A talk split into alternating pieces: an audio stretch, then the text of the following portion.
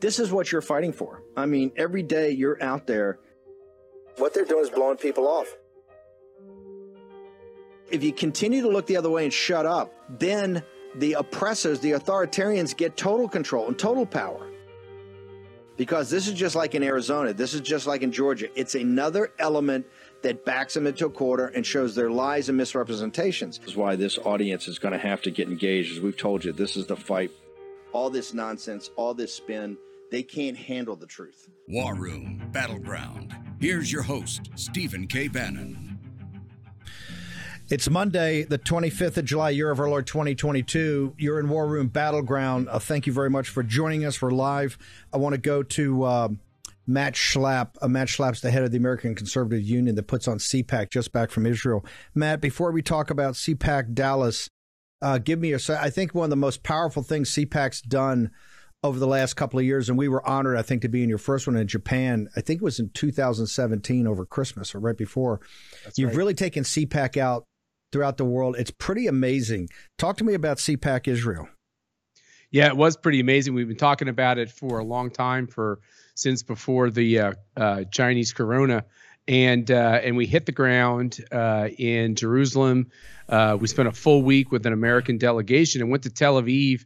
2,500 Israelis in a country that doesn't tend to really do rallies around their politics. I'm told that it's a bigger crowd than Netanyahu would get uh, at the height of his popularity. And as you know, he's trying to wage a comeback uh, in November in that important race in Israel. And, you know, we brought a couple of American ambassadors who were part of the Abraham Accords, and we brought Matt Whitaker and Rick Grenell and others who worked in the Trump administration. And it was just a Bafo uh, night. It was a great event. And I cannot tell you how many uh, people we ran into who were in shock that we actually pulled it off. And we pulled it off with some great partners on the ground. And for me, Steve, it's always really cool. You know this.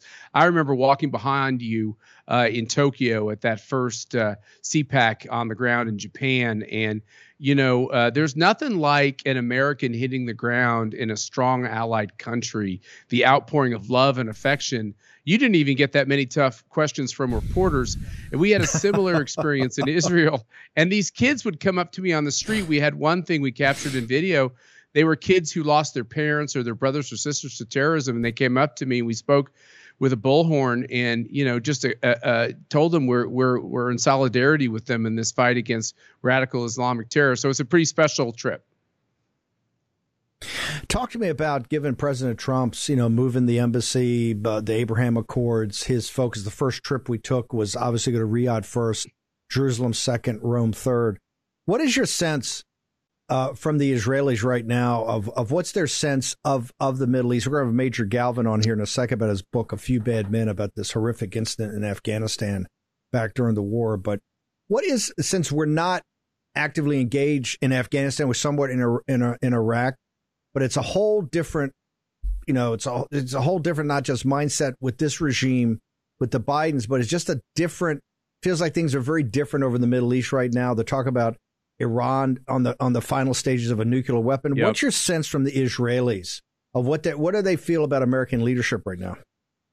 Yeah, look, there was a hit and run in Israel. Joe Biden had to go to Israel because he wanted to go to Saudi Arabia to beg for oil. Uh, an American president going to any regime and begging for fossil fuels, we won't allow our people to drill for fossil fuels here is really has the Israeli people in a state of shock. Um, when Donald Trump went to the region, you remember that famous sword dance in Saudi Arabia. You were there, and you know the the point wasn't wasn't wasn't that everything the Saudis do is right, but there was a respect for the Trump administration for Donald Trump, which they do not have for Joe Biden. Even the fist bump seemed to have gotten Joe Biden. He caught a flu, and you know, and and he goes to Israel. He does a few things that were more obligatory in nature. And from my conversations with people on the on in the know on the ground, there is people left very worried that the American president is just out to lunch. They just didn't feel like he was very engaged and with it. And that's quite a statement because Joe Biden actually has really never been too with it. Yeah.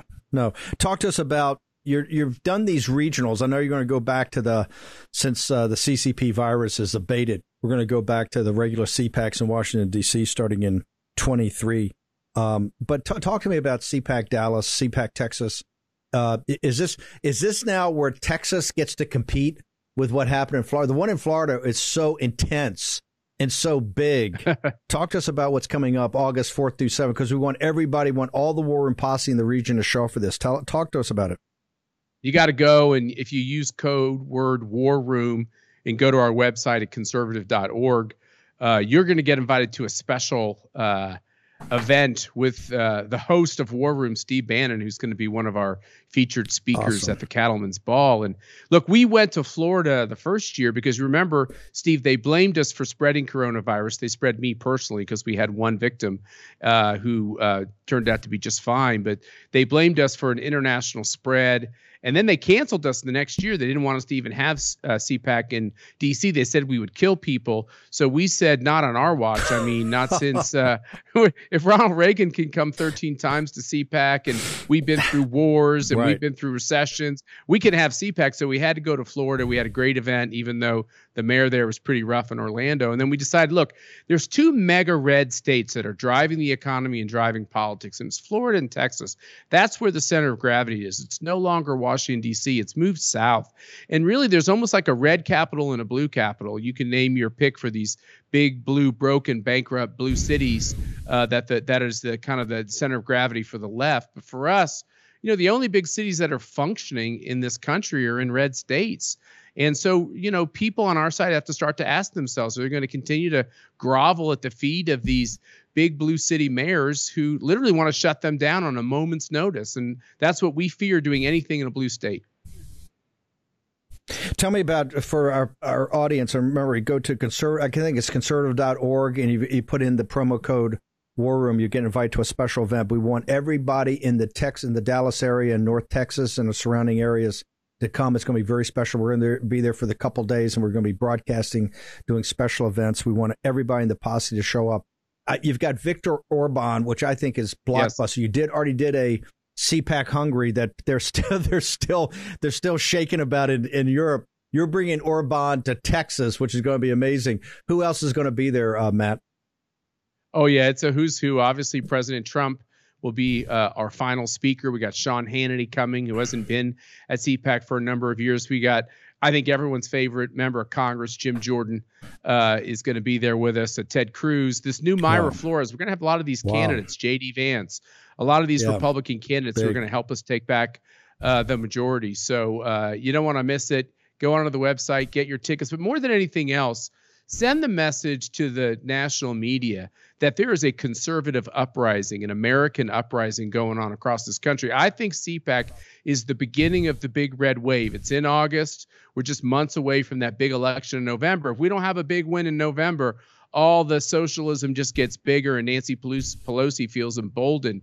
So let's push back and let's prevent it from happening. This is the first step of two. Get back these majorities and then take back that White House. I think that the evening that you close President Trump's speech, I think is 90 in a wake up to the to election day. I think the Sunday's uh, 100, and I think when Trump speaks on the 7th, it's 90 in a wake up. So that's how intense this is. Uh, CPAC will be the springboard. Matt, your social media, how do people get the book? It's still a must read. Uh, how do people get the book, and how do people track you on social media? Thank you, Steve. They can. Uh, unfortunately, all I ever remember is my Twitter account, which is at m schlapp. Uh, and they can go to desecrators.com to get all my other handles uh, for all the other platforms. Although I spend most of my time on Twitter because I seem to annoy people the most. You can go to the desecrators.com. You, you, you, you, you coming a little hot on Twitter. Your Twitter account's one to follow. You coming a little. Steve you, you coming says a, I'm a little a tad, hot on just Twitter. A tad, just a just a tad hot on Twitter. Not quite Trump level, little, but just a t- tad hot my wife says I should say a Hail Mary before I send every tweet. And I have to say, I haven't always followed that advice. well, you should. Matt, thank you so much. Look forward to having you back on show one. Everybody go to conservative.org, put in promo code WARROOM. I need you, everybody, to show up at, uh, at CPAC, CPAC, Texas. Matt, thank you so much for joining us. Thanks for joining us in uh, Dallas, okay. Steve. It's just around the corner. Really excited. Thank you, sir. Uh, I'm gonna bring in Major Fred Galvin for this amazing book. I want to bring in my co-host for this hour, uh, Brian Kennedy. Brian, thank you so much for joining us. I couldn't think of a better guy to ride shotgun with me on this. I've got here very specially because the New York Times, I, I, I, think in their mind they were going after Claremont yesterday in the Sunday paper. But uh, it's an extraordinary article. I want to get into more detail later, but thank you so much for joining us here. Uh, Brian Kennedy from American Strategy Group, one of the smartest guys around. We've got, I, I had to have you here for Galvin. And then later, we're going to have this Tina Peters situation out in Colorado to really get down to about this, what's happening with the machines. And Kennedy, you're you're the smartest guy about this. So, sir, thank you so much for uh, so honored for you to join us in the day we're going to deconstruct the New York Times and Claremont Institute, sir. Well, thank you, Steve. And, and uh, I guess got to tell you, with all due respect to the co-host last week, there's only one Steve Bannon and I'm so glad you're back. yes, I had people calling me from all over the country, ready to chopper in to wherever you were to rescue you. So it, it's just great to see you back in the war room.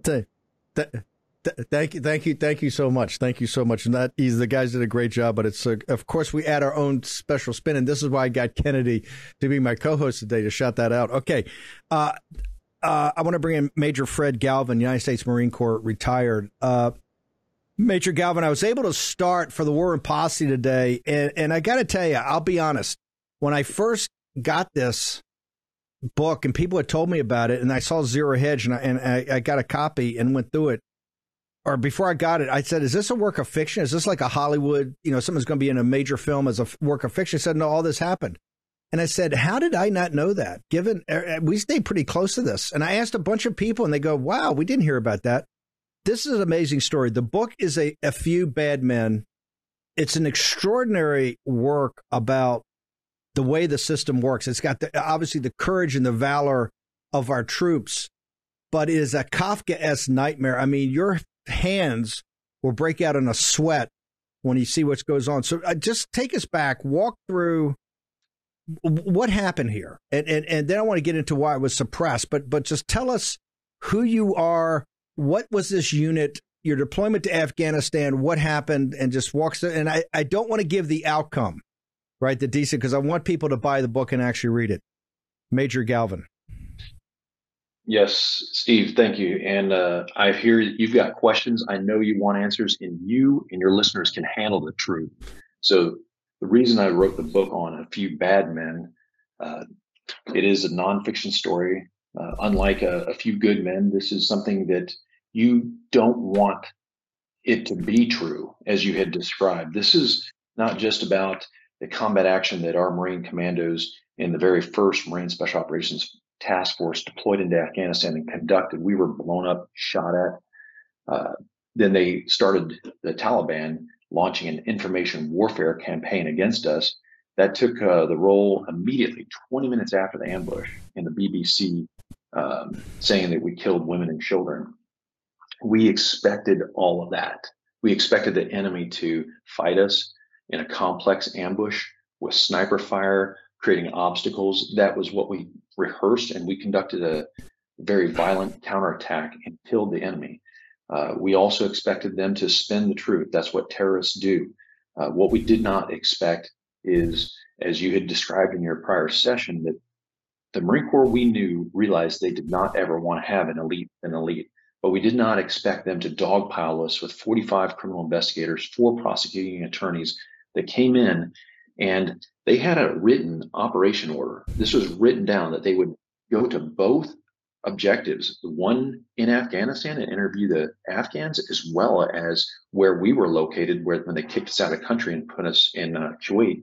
That was what they were going to do. Instead of doing what they said in their order, they went entirely to Kuwait and interrogated, dogpiled all of us uh, for two months. And then they got on the scene in Afghanistan two months after the crime scene and took the Afghans' word at face value. So at that point, uh, I was relieved of command. I was sent home. There was a total of seven of us who were falsely accused of mass murder.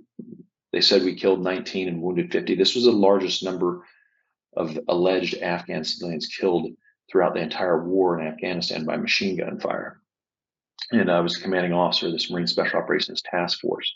Uh, so the convening authority at that time was then Lieutenant General Jim Mattis, who was in charge of all the Marines in the Middle East.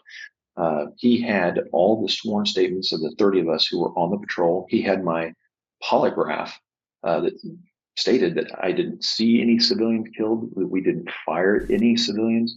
So all this did was continue to antagonize General Mattis as a convening authority to use even further extreme sanctions against us, to include a gag order. They called it a protection order, Steve. So this was basically to shut us up, and not just myself, and they eventually named myself and one other Marine officer as the two co-defendants in the trial. But uh, they even said the two of us, if we said anything or our defense attorney said anything, that they would be disbarred and we were we would be punished. So this is what happens in places like Tehran when they want to uh, use censure, which is not. I mean, our, thank God we have a First Amendment that applies to all Americans, but this type of information warfare is allowed against our enemies when it's approved. Uh, we can do this type of information operations, but we are it's prohibited to do against American military personnel by our by our own military personnel. It's prohibited, uh, strictly forbidden to be used against the people of the United States. But then when we went into this courtroom, go ahead, Steve. No, no, okay. I just I, I want to make sure we set the stage here properly.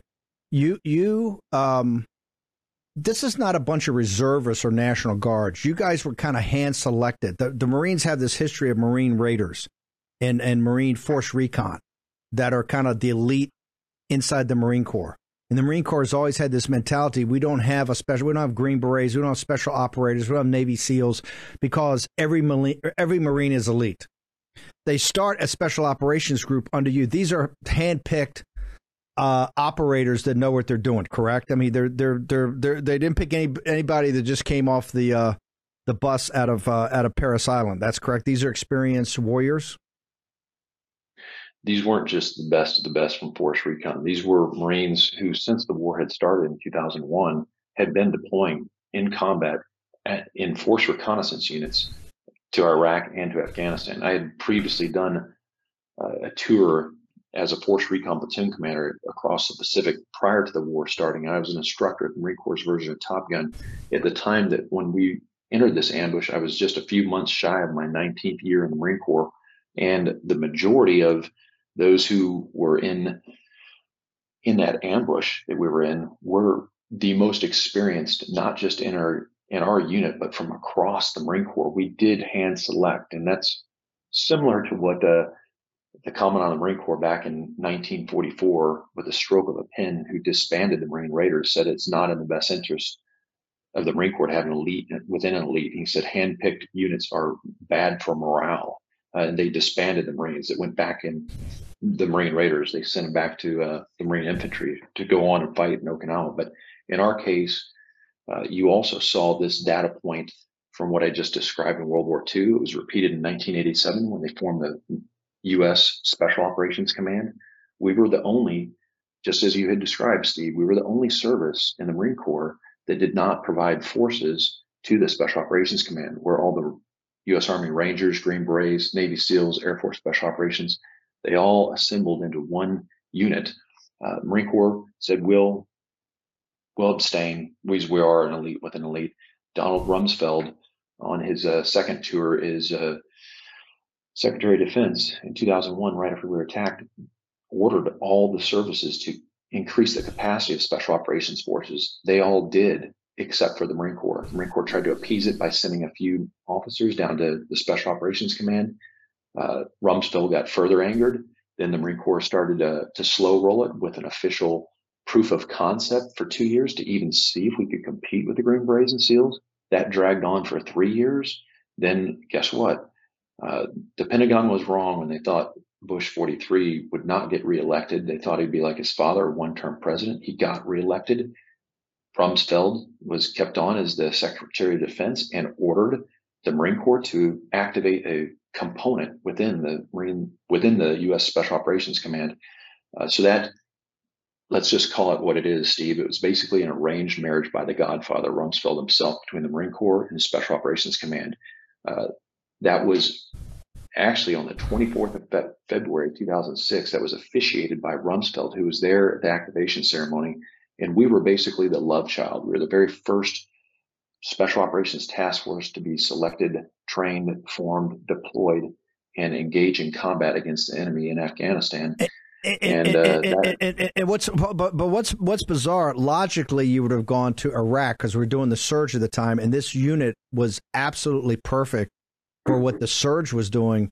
But they divert you and send you to Afghanistan. Once in Afghanistan, they've got the coin. Uh, you know, this, this portrays this thing of coin, this counterinsurgency, which is, you know, it's winning hearts and minds. And you've got commanders there, and I'm not criticizing them, but they're they they they're not looking for guys to engage in, in combat, right? They're looking for essentially people that are essentially diplomats with rifles. Is that the way to say it?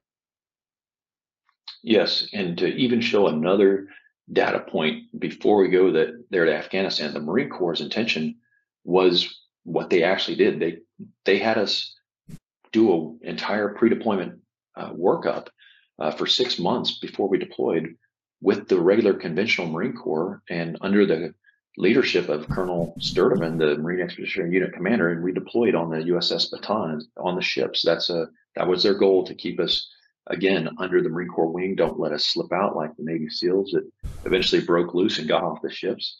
Uh, the Marine Corps wanted us working for the conventional forces. And as as you well know, the defense military industrial complex, all these generals, the no the no general left behind program involves generals like you've all seen, General Mattis, uh, General uh, Austin, Where'd they all go. Austin came from Raytheon. Mattis went to General Dynamics. So they all want to appease, and they they realize like I better do what the Secretary of Defense says to some degree, and that's why the General Brown, in charge of the Special Operations Command, did pull us off those ships and he sent us into Afghanistan right there in the Tor Mountains at the base of the mountains, uh, right at the Afghan Pakistan border. And that's where we uh, conducted 30 patrols. And on that 30th patrol, uh, our mission, Steve, was to conduct aggressive combat operations across Regional Command East. And that's exactly what I set out to do with our Marine Special Operators. Uh, and on this mission on the 4th of March, we were blown up and then we received fire from both sides of the road. It was nine o'clock in the morning. Well, hang, on, hang on. I just want to make sure. I, I, just want to make sure people understand the Afghans. These guys have been fighting this war a long time. The Taliban. This was a comp, what you call a complex ambush, IEDs, crossfire, uh, uh, defense in depth. I mean, they had had this plot. Do you think they had a leak on intelligence of know that you guys were coming to set the ambush? Yes, you're uh, teasing the book there, Steve, and I appreciate that. So we had made forward you know, coordination earlier that morning with uh, an army unit, right, assigned immediately on the Afghan-Pakistan border. This was an Army military police unit, and they were out there in their vehicles doing rehearsals. And some people think, well, that's good. That's what you're supposed to do before you go out on patrol. But they were doing it broad daylight in the, the valley right at the base of these mountains surrounding there in the Khyber Pass, which in all honesty was stupid to do it in broad daylight, telegraphing that you're about ready to go on patrols. And their immediate action drills consisted of when they'd say contact right, they announce what the drill was to the enemy that's guess what is up in those mountains observers uh, observing the military camp uh, so they'd see them do these drills, and the army soldiers would duck down inside the turret and yell, "Run, drive, drive!" So they were basically rehearsing that if they got attacked, they would duck and run. Uh, that patrol was heading out that morning. Uh, we headed out before them, and we went further south up into the Tora Bora Mountains to uh, do visual mounted reconnaissance of routes that we could later conduct uh, reconnaissance patrols in the in the mountains where we were assigned to conduct our patrols. Uh, eventually, the the army did take uh, additional time to leave the base, and that allowed us to finish our reconnaissance of the mountains. And then we entered the road heading into this village. This first village on the Afghan side of the uh, the border there at the Afghan-Pakistan border. Let's have your audience consider uh, this is basically a, can be compared to an Amazon fulfillment center. So at that time, we could not go into Pakistan. So they would get foreign fighters and they'd fully radicalize them in Pakistan, and then they'd move them across the border because we Americans just paid for this the first paved road in Afghanistan. So they they weren't coming across the mountains where we were told to conduct reconnaissance. They just bribed the, the border guard. They came right across, and then they'd end up at this basic logistics node. Think Amazon fulfillment, like I said. So they would link up there with their handlers, and the Taliban would protect that with suicide bombers. And on that morning, we knew we had the information that there was four suicide bombers. We even knew where they were located. So, but this uh, counterinsurgency strategy that both Petraeus and General Mattis both authored and came out in a joint doctrine, that was implemented in late 2006, in October 2006, when we fell under the NATO rules of engagement.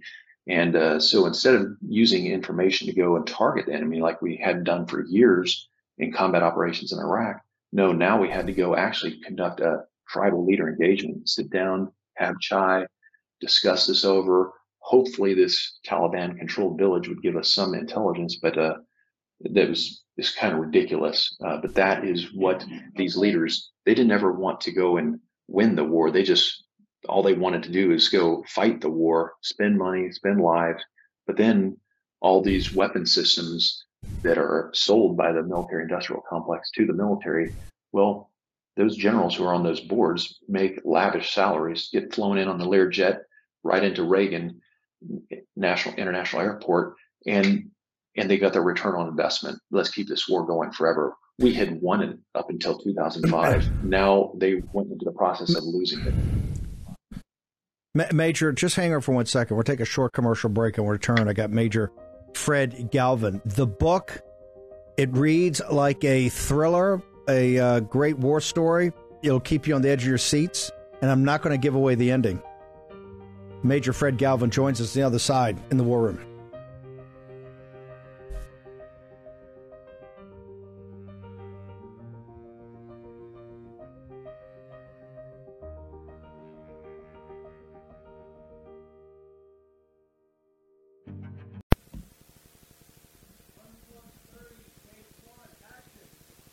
War Room Posse, you already know free speech is under constant attack by the swamp and their big tech allies.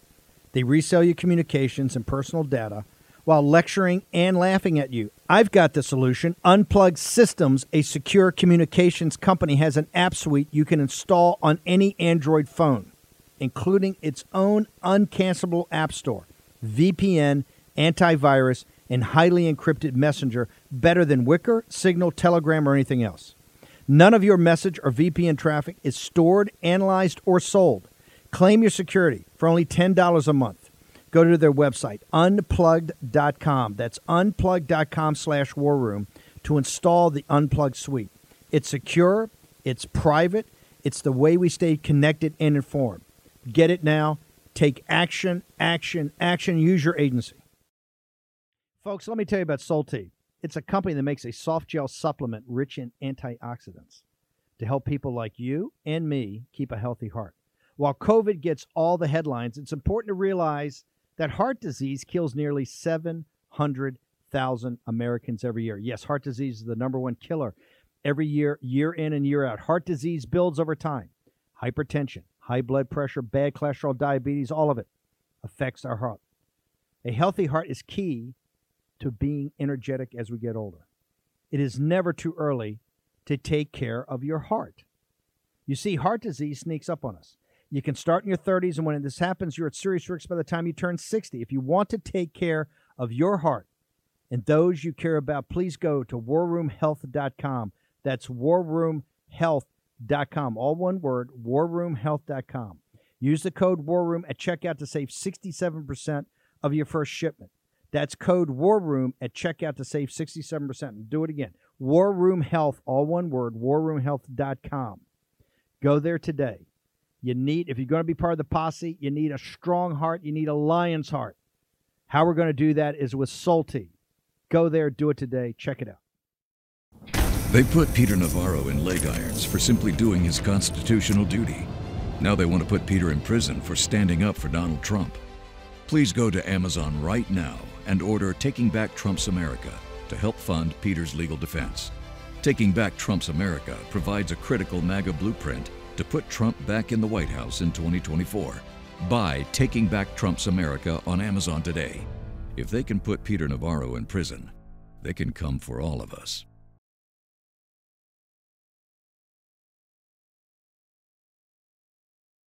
War Room Battleground with Stephen K. Bannon.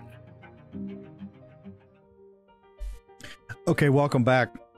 When you read this book by Major Galvin, just out from Adam Bellow and the team at Post Hill Press, A Few Bad Men, um, you are haunted by the question how does this country find men like this? It is unbelievable. The, the, the, the, the valor, the courage, but also the strength of character to go through this Kafka nightmare where you know what you did was right. You know what you did was for the good of your country, for the good of your men, for the good of your unit, for the good of the pride of one of the most famous uh, fighting um, uh, groups in world history, the United States Marine Corps.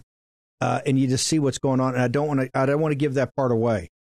Uh, this is a book, and, and, when I say you must read it, particularly everybody that's interested in national security affairs, everybody interested in the military, and everybody's very concerned. The America First part of our audience that's very concerned about these constant employments. Look, Major, I got to bring you in here because my daughter was 101st Airborne uh, and deployed to Iraq, and I got to tell you, the, when she was gone, you you you sit there and you understand. You pray every night. You just understand it is in God's hands. You absolutely have, particularly a control freak like me, you have absolutely no control whatsoever.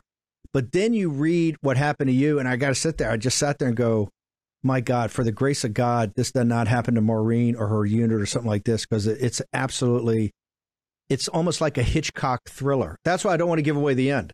The twists and turns of this thing are amazing. The question I have for you do you feel that your country or parts of the Defense Department stole a big number of years of your life? Because I don't know how you went through this and, and, and, and finally to be, well, I don't want to say what happened. I'm not going to say what happened, but do you think that you got that you had uh, that you had part of your life stolen? Yes. So the seven of us who were falsely accused, it did destroy portions of our lives. The the health. We had a the co-defendant that with went on trial with me ended up getting cancer. Uh, he survived, but had to have severe surgery, radiation. His senior enlisted, who was a complete physical stud, ended up uh, getting diabetes and nearly passing from that. Uh, but the divorce, the the financial ruin, uh, this is something that is, I wish, was never something that could happen even to our worst enemies. Uh, when you have your own government put a gag order on you and use this information warfare to paint a picture that you murdered, mass murdered civilians, uh, because they kept moving. And I don't want to give everything out. Uh, uh in the book, but they continued to move the media out of the courtroom during all, not just defense witnesses with exculpatory evidence, but uh, the character witnesses. So all the media heard was this one-sided false narrative that we mass murdered these individuals. Now the jury heard everything and they acquitted us. But what happened in the press for seven more years that I continued to serve, and you could, you made a nice statement about us that uh, you know, we were this elite band of warriors, but some people probably question our judgment because the request that myself and the rest of us was to go right back overseas and fight. And that's what we did. Uh, and I continued to serve for seven more years until I hit that's... service limitations. But then they continued to attack the... us even the day I retired. So the press just okay. Um, I'm gonna ha- it's, it's I'm gonna have you back on later in the week to go through it more. Do you have any media or speaking engagements that people can can know of? The book is a few bad men. You can get on Amazon right now. In fact, if you order it, it'll be there the next day. A few bad men. If you love the military, uh, and particularly if you're America first, because we cannot allow this to ever happen again. What what happened to these uh, these heroes? Uh, Major, are, are, there any book signings, or is there any? Do you have a book tour coming up? What, what is going on with the rolling the book out? Yes, we have a few. Uh, when I attended the University of Texas at Dallas, I'll have an upcoming uh, one to the uh, MBA students and uh, the alumni there at Dallas on the 8th of October. Uh, we also have one at the Marine Memorial Hotel on the 13th of October.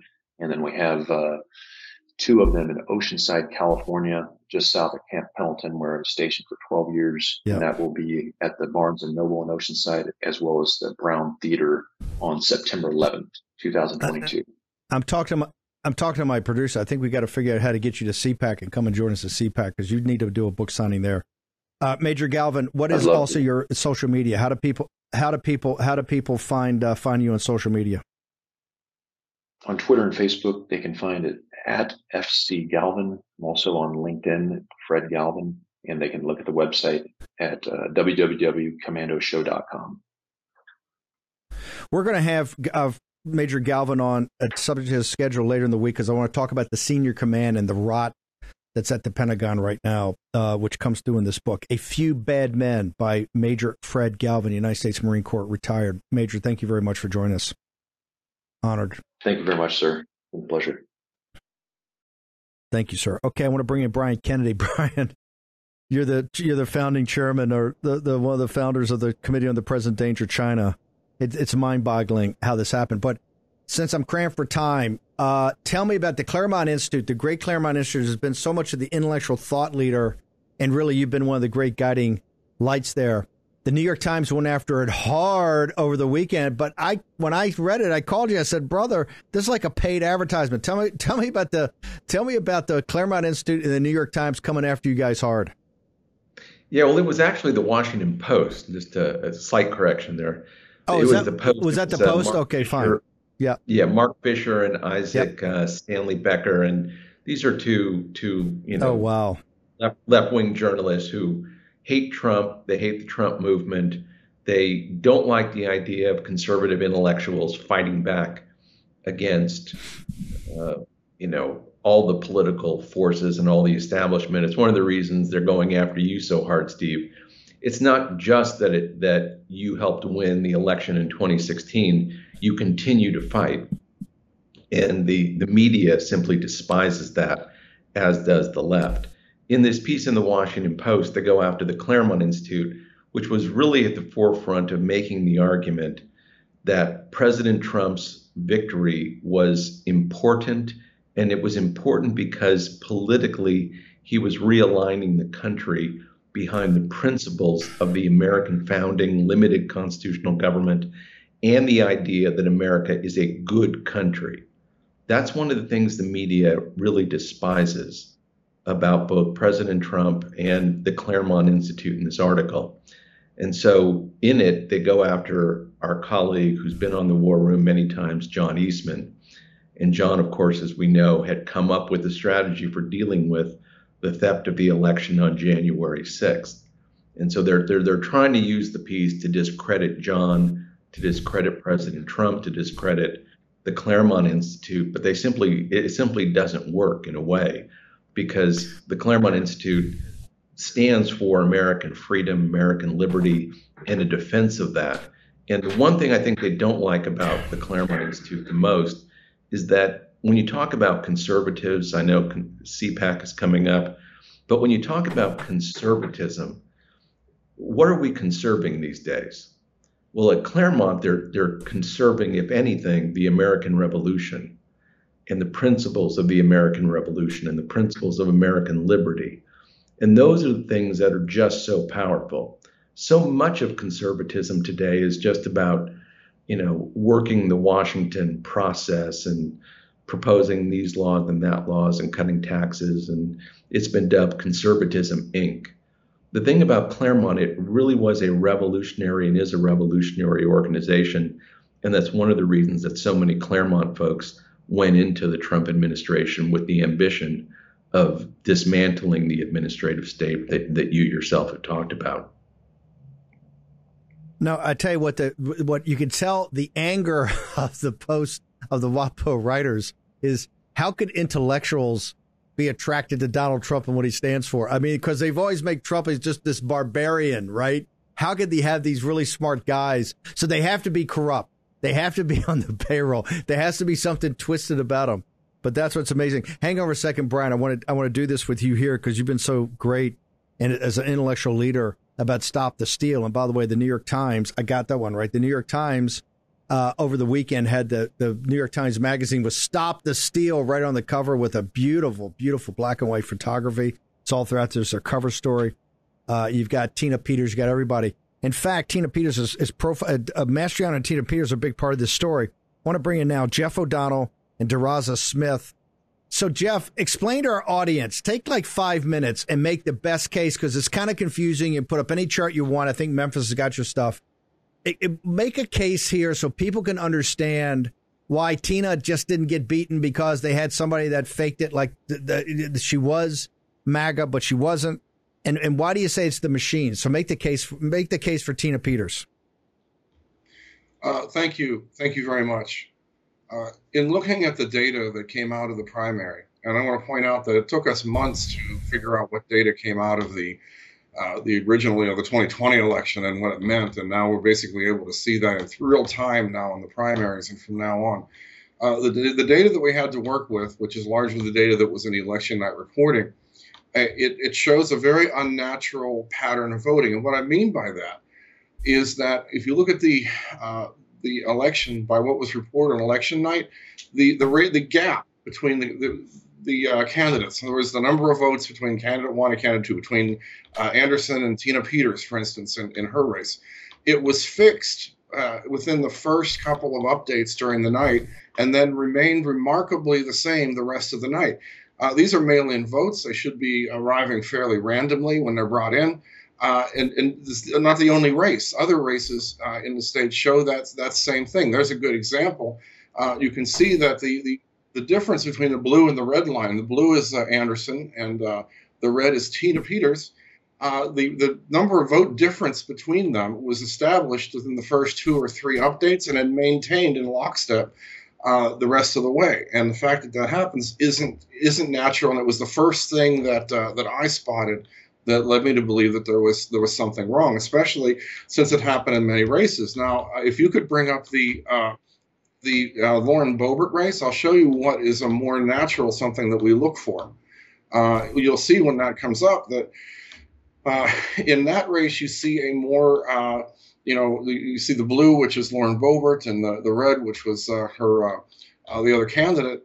It, it, sort of increases over time, as you would expect in a in, in a a not close election uh, like that, you know, the, the, the ratio between them changes, or the, the, diff- the number of votes between the candidates, you know, it changes during the night. Uh, and that is what you expect to see. The fact that we don't see that in uh, the Senate race and uh, Tina's Secretary of State race, and also the uh, governor primary race, uh, is is definitely something that that is is alarming and needs explained.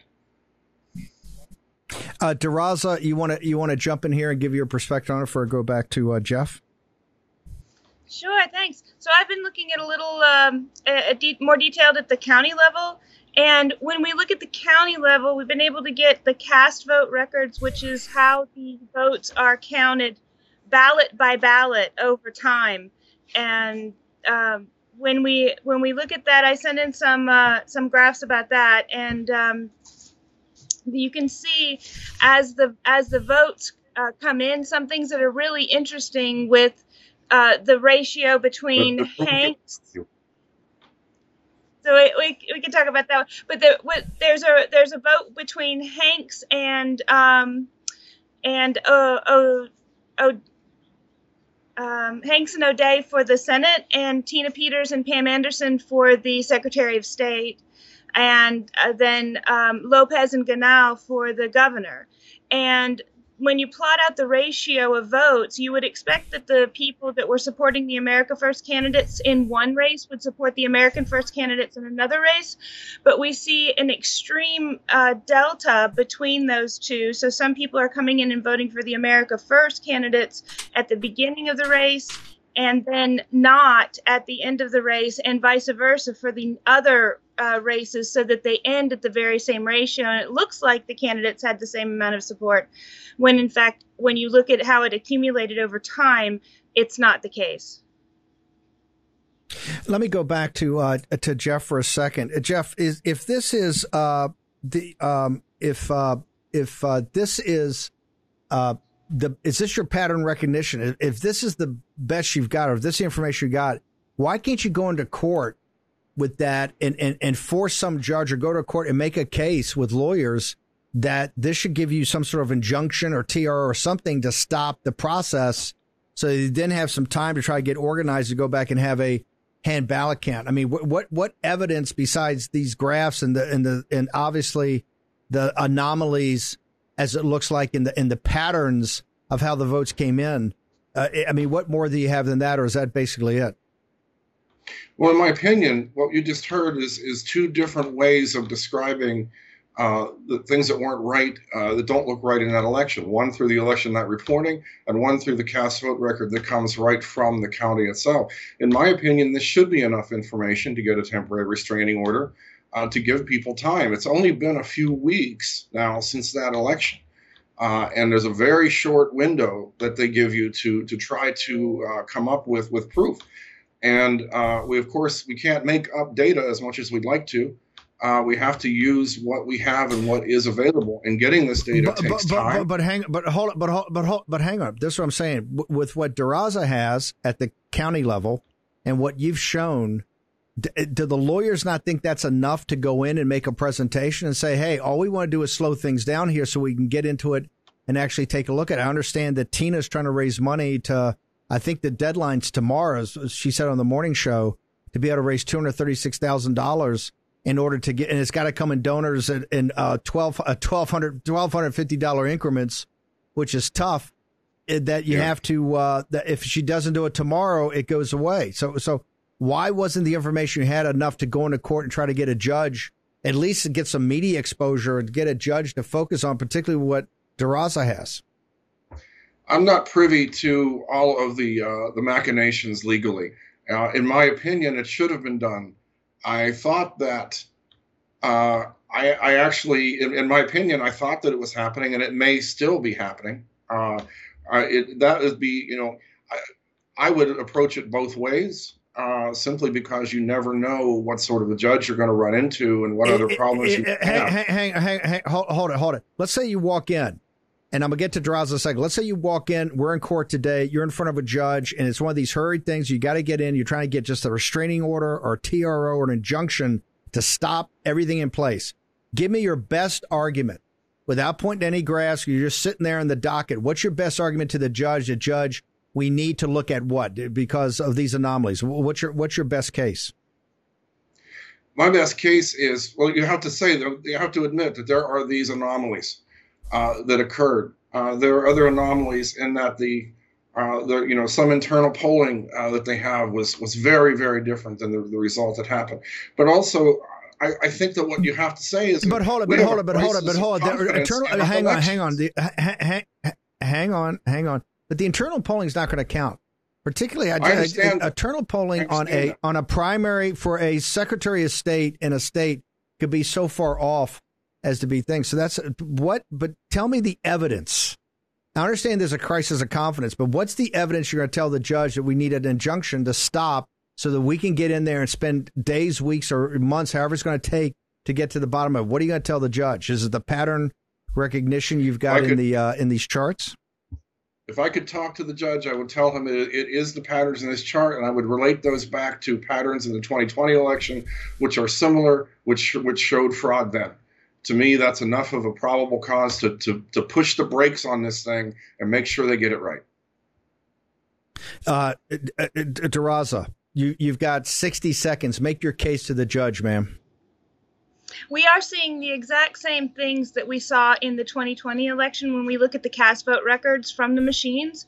We see that the initial votes start with a very heavy preference for the one for the candidate that was um, not not the pref not not expected to win and then we see it rise in ratio over time towards the candidate that would have been the uh, expected to win, but they never they never do win. But there's never any step back for preference for that candidate that started out with such a heavy ratio, even though the votes are are the majority of the votes are mail-in, which should be a random opinion of the entire county. So that kind of uh, Yep. statistical segregation is very Perfect. odd in when you get the same shape in a Democrat to Republican that you get in a Republican to Republican primary.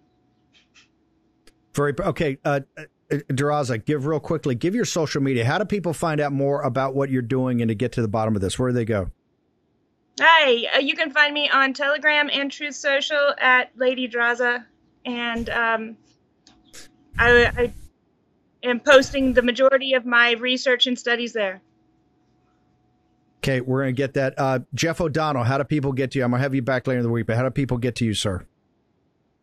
Uh, I've, I've, all of my uh, research is usually out on uh, uh, magaraccoon.com, M-A-G-A raccoon.com, and I'm also on Telegram under A Lone Raccoon.